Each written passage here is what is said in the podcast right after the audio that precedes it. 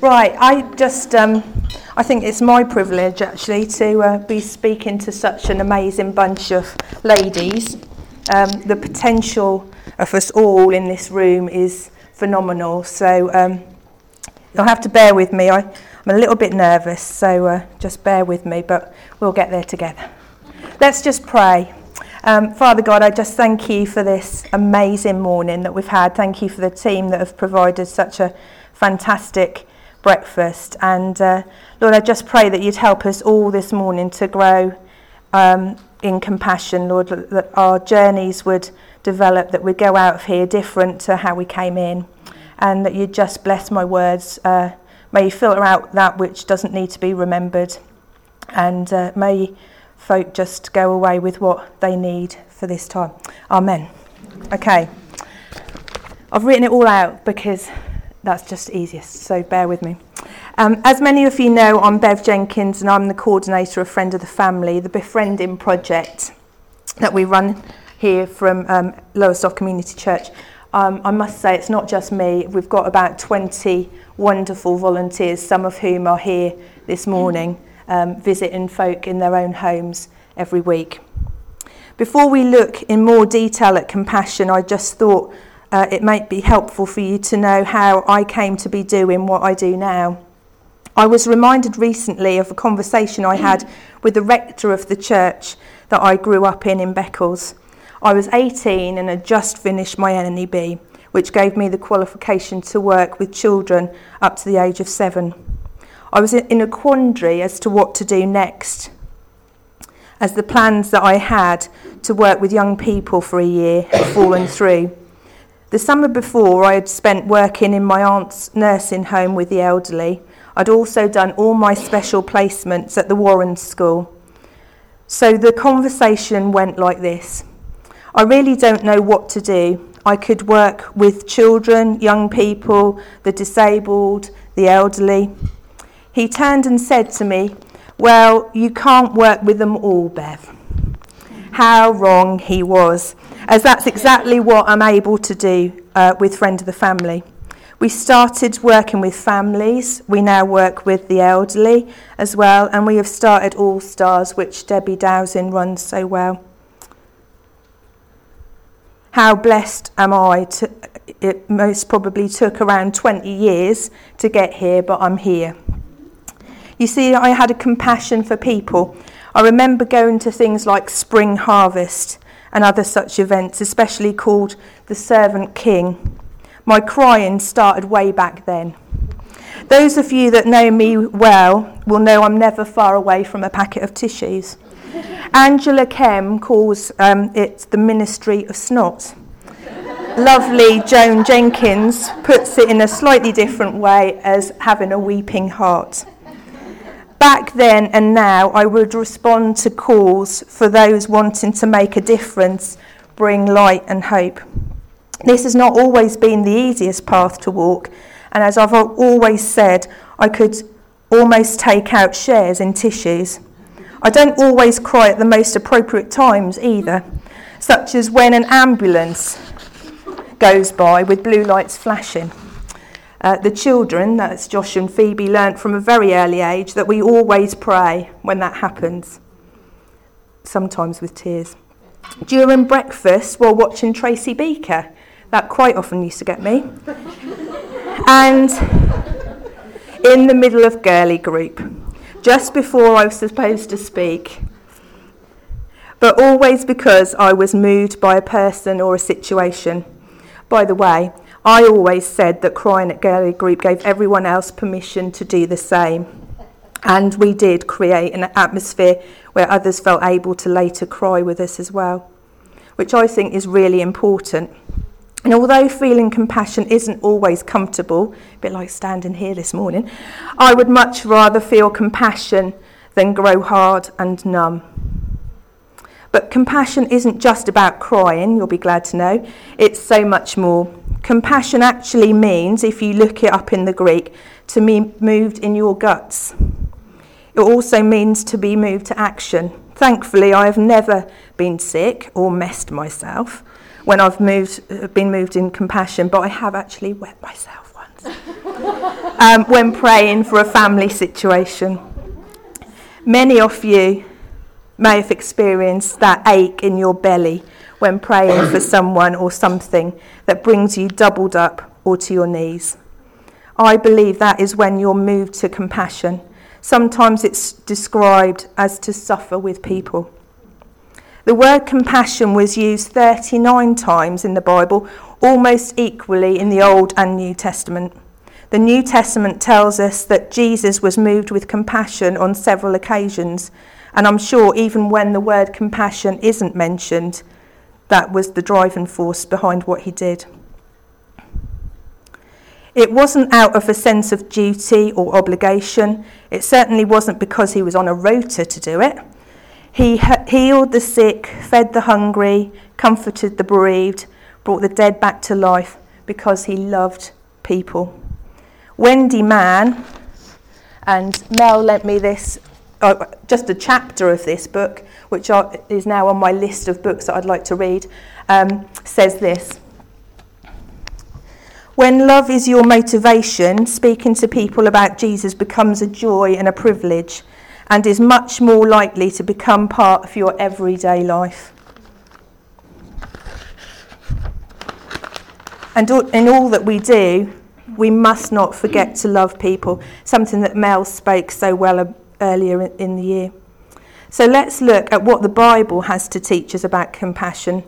Let's start in the Old Testament uh, Isaiah 58, verses 6 to 12. The chapter is actually entitled True Fasting, and the whole chapter is well worth a read later on. It says this Is not this kind of fasting I have chosen, is not this not the kind of fasting I have chosen? To loose the chains of injustice and untie the cords of the yoke, to set the oppressed free and break every yoke. Is it not to share your food with the hungry and to provide the poor wanderer with shelter? When you see the naked, to clothe him and not to turn away from your own flesh and blood. Then your light will break forth like the dawn, and your healing will quickly appear. Then your righteousness will go before you, and the glory of the Lord will be your rear guard. Then you will call, and the Lord will answer. You will cry for help, and he will say, here I am.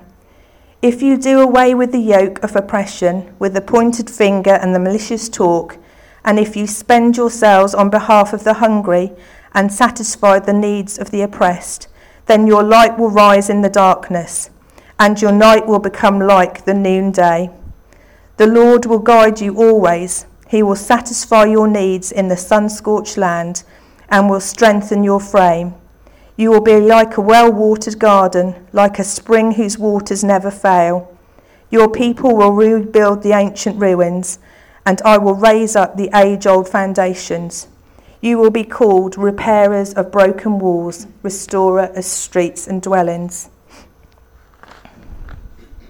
Most of those verses are highlighted in my Bible in various neon colours, and in pencil I have written I want the Lord to use me to be a restorer of brokenness.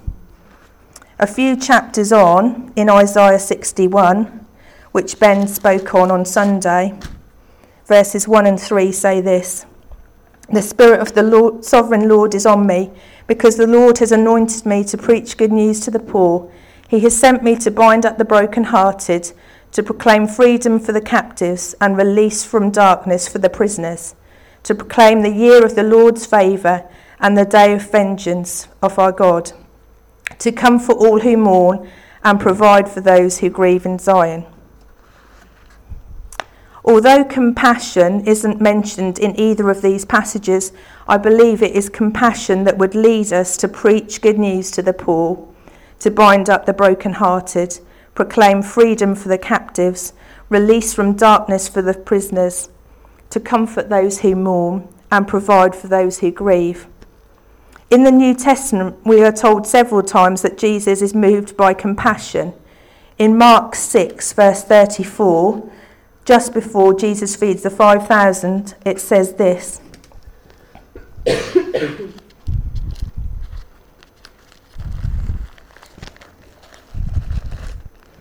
When Jesus landed and saw a crowd, he had compassion on them because they were like sheep without a shepherd. So he began teaching them many things. When we went to Bulgaria, I saw true shepherds for the first time, as would have been in the Bible times for the it was amazing to see they literally stay with their sheep, walk with them, sleep with them, protect them. And because the people were like sheep without a shepherd, in Matthew it describes them as being harassed and helpless. How many people do we know who are harassed and helpless? Jesus had compassion on them. He taught them first and then very practically fed them. So he addressed their spiritual and physical needs. In Matthew 20, verse 34, it says this.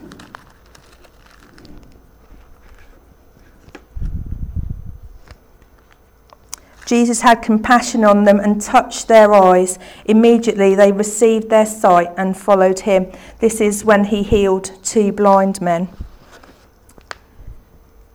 He had compassion on them. I love the way he, if you read the whole story, that he doesn't just assume that they wanted to be healed. He asked them, What do you want me to do for you? He gave them a choice, which so many people don't have. Jesus didn't just heal them, he empowered them by giving them a choice. So, how can we become more like Jesus, the master of compassion? I think we can do four things. I'm sure there's lots more to help us grow in compassion. It's a bit like a muscle. The more you use it, the bigger it grows. Firstly, I think if we pray, asking, Help me to love as you love, and ask God for more compassion, that we can grow in it. But you need to mean what you ask for, though. You need to be prepared. As I said earlier, it may get messy. You may not get the, the ministry of snot like me, but it may cost you in other ways. Sleepless nights as you are moved to pray for a personal situation. It may cost you financially if God leads you to, out of compassion to meet others' financial needs.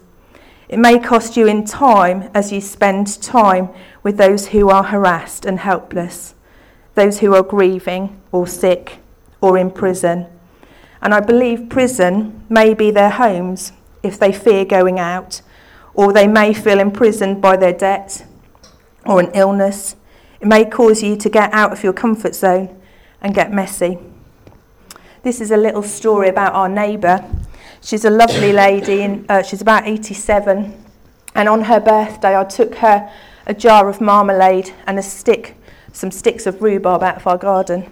And uh, she was very pleased about them and she just wanted to hug and kiss me. But as I looked at her, she had food, old food round her mouth and dribbled down her chin, and she was covered in stains. But human contact is what she needed far more than a jar of marmalade and rhubarb. So um, I duly hugged her and kissed her, but sometimes it means we get messy. Secondly, reading the Bible can challenge and change us so much. For me, just preparing for today has been a huge challenge. As I have read how amazing and selfless Jesus was, even stories which are so familiar, if you're reading them praying, Lord, help me grow in compassion, help me to love like you love, I'm sure you will be blessed and grow through them. And how quickly we forget the power of God's word, sharper than a two edged sword. Thirdly, life experiences. I'm a great believer in nothing is wasted. God can restore the most traumatic, painful situations. And in Joel 2, verse 25, it says this. Thank goodness for post it notes.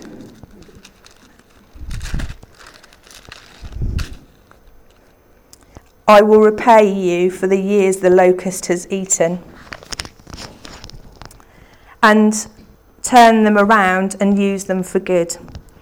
That has certainly been true for me. My first husband left me and Joshua due to his drug and alcohol issues when Joshua was just six weeks old, four days before Christmas. So I became a single parent who was living with my mum and dad, in effect homeless. But this has given me a level of understanding that I wouldn't have had otherwise. A very lovely lady described it to me like this Bev, this can either be a backpack to weigh you down, or it can be a power pack or a packed lunch to give you the energy and motivation to go forward. In other words, that situation could have hurled me back or spur me on forward to get alongside others in similar situations. Another thing has been our debt. We were in a serious debt. Every, everything was maxed the mortgage overdraft. We had come to the end of the line and ask for help from CAP, Christians Against Poverty, who we worked with, and thankfully became debt free about two years ago. At which point I couldn't stop singing Amazing Grace. My chains fell off, my heart was free, because that is how I had felt most of our married life, imprisoned by debt up to that point. So then again, now I have a level of understanding which I didn't have before, a level of compassion for those in similar situations. Your life experiences may be different. You may have been unemployed, so be able to get alongside those who are unemployed. You may have had long term medical conditions, which would give you a level of understanding to support those who are going through similar illnesses. You may have been bereaved, or be childless, or single, or overcome an addiction. The list is endless. But good can come from these really difficult times. Tim, my husband, for those of you who don't know him, has a colleague whose baby died very young from a medical condition that was life limiting. And she is now supporting other families who are going through what her and her husband went through. Wendy Mann, again, says this If you let Him, God will use your own battles and suffering to grow your ability to feel love and compassion for others. Guard against your heart becoming hard because of the pain. Instead, be intentional about praying through the pain or disappointment you have experienced and allow God to heal your heart. The truth is that what the enemy has meant for harm in your life, God is able to use for good. Again, in Genesis 50, it says this You intended to harm me, but God intended it for good, to accomplish what is now being done the saving of many lives. And finally, reading. I never used to be a big reader. In fact, in my school days, I think I read about two books from cover to cover. And that was only because we had library lessons and just had to sit there and read. But now it's very rare for me to be without a book on the go. And this is something Angela Kem encouraged me to do. You can get so many amazing biographies now of folk who live and breathe compassion, like Jackie Pullinger, Heidi Baker, Mother Teresa. I've also read about the Salvation Army and Church Army who do amazing works of compassion with people. Anything that encourages you or inspires you or challenges you to get out there and do something. Another way I've used reading is to educate myself about people groups I don't know much about. So I've read Emma's story about a woman with anorexia. I read novels about the slave industry and how that has affected people's history. At the moment, I'm reading a book called Gypsy Princess, which is a true story about a girl growing up as a traveller. I'm just trying to gain understanding and knowledge so can empathise and love better. And a phrase I saw on Facebook the other day louder. We need to love loudly. As I draw things to a close now, I just want us to watch something that I saw on Facebook a while ago. Hopefully, it will bring us some challenge about how many opportunities we pass by every day. That clip obviously shows how we need to be wise in our acts of compassion, but also if the little we have can make an impact. And I realise that there are lots of questions about that clip that we haven't got time to look at today, but maybe you can think about them over the next couple of days. The reason I wanted to show it is that we have daily opportunities to show compassion with those we meet at the school gate, our neighbours, when shopping, with family members. It doesn't have to be an organised thing. It will no doubt use your natural gifts and talents, maybe cooking for others, gardening, decorating, or just listening. In 1 Corinthians, verse, uh, chapter 12, verse 27 uh, to 31, it says this Now you are the body of Christ, and each one of you is a part of it. And in the church, God has appointed first of all apostles, second prophets, third teachers, then workers of miracles, also those having gifts of healing. This is the bit that I wanted to read loudest. Those able to help others those with gifts of administration, those speaking in different kinds of tongues. So, those able to help others is listed in the gifts that we as the body have to use. And my final verse that I just wanted to end on, which is really a blessing to us, um, or I hope it is, uh, Colossians chapter 3, verse 12. Therefore, as God's chosen people, holy and dearly loved, clothe yourselves with compassion, kindness, humility, gentleness, and patience. Wendy Mann says lots of times in the chapter that I read that all, anything can happen if we have love, hope, and compassion. And it would be wonderful to see what this amazing group of women can achieve through acts of compassion. Um, Mel's just going to play us a song now, and um, if you want to, um, please feel happy to pray. Um, the pointers I thought we could think about is maybe you know already how and where you should be showing compassion, so can pray into that. Maybe you've become numb so need to ask God to soften your heart. Or maybe you need to turn your backpack into a power pack. And uh, there'll be folk around at the end of the morning. So if I've touched on anything or you need to talk to anyone about anything, please feel free. Um, Mel did ask me to just share about my dreams as well. So just to whet your appetite, if you you've felt stirred for compassion and not quite sure how to channel it. Um, two projects that I'm hoping that Friend of the Family can get involved with in the near future. One is called Baby Basics, which is where we provide a Moses basket with all the things that a new mum would need for a baby if she was to um, be unprepared. So she might be fleeing domestic violence, she might be trafficked, um, or she might have just been um, too ill to prepare for the arrival of a new baby. So that's one project. The other thing is something called Make Lunch. Lots of families rely on free school dinners during term time.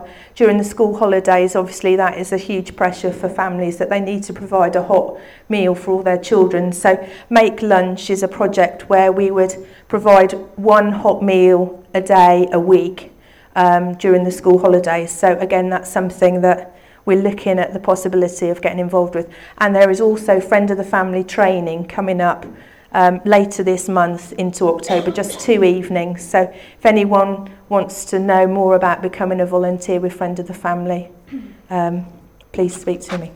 Right, let's pray.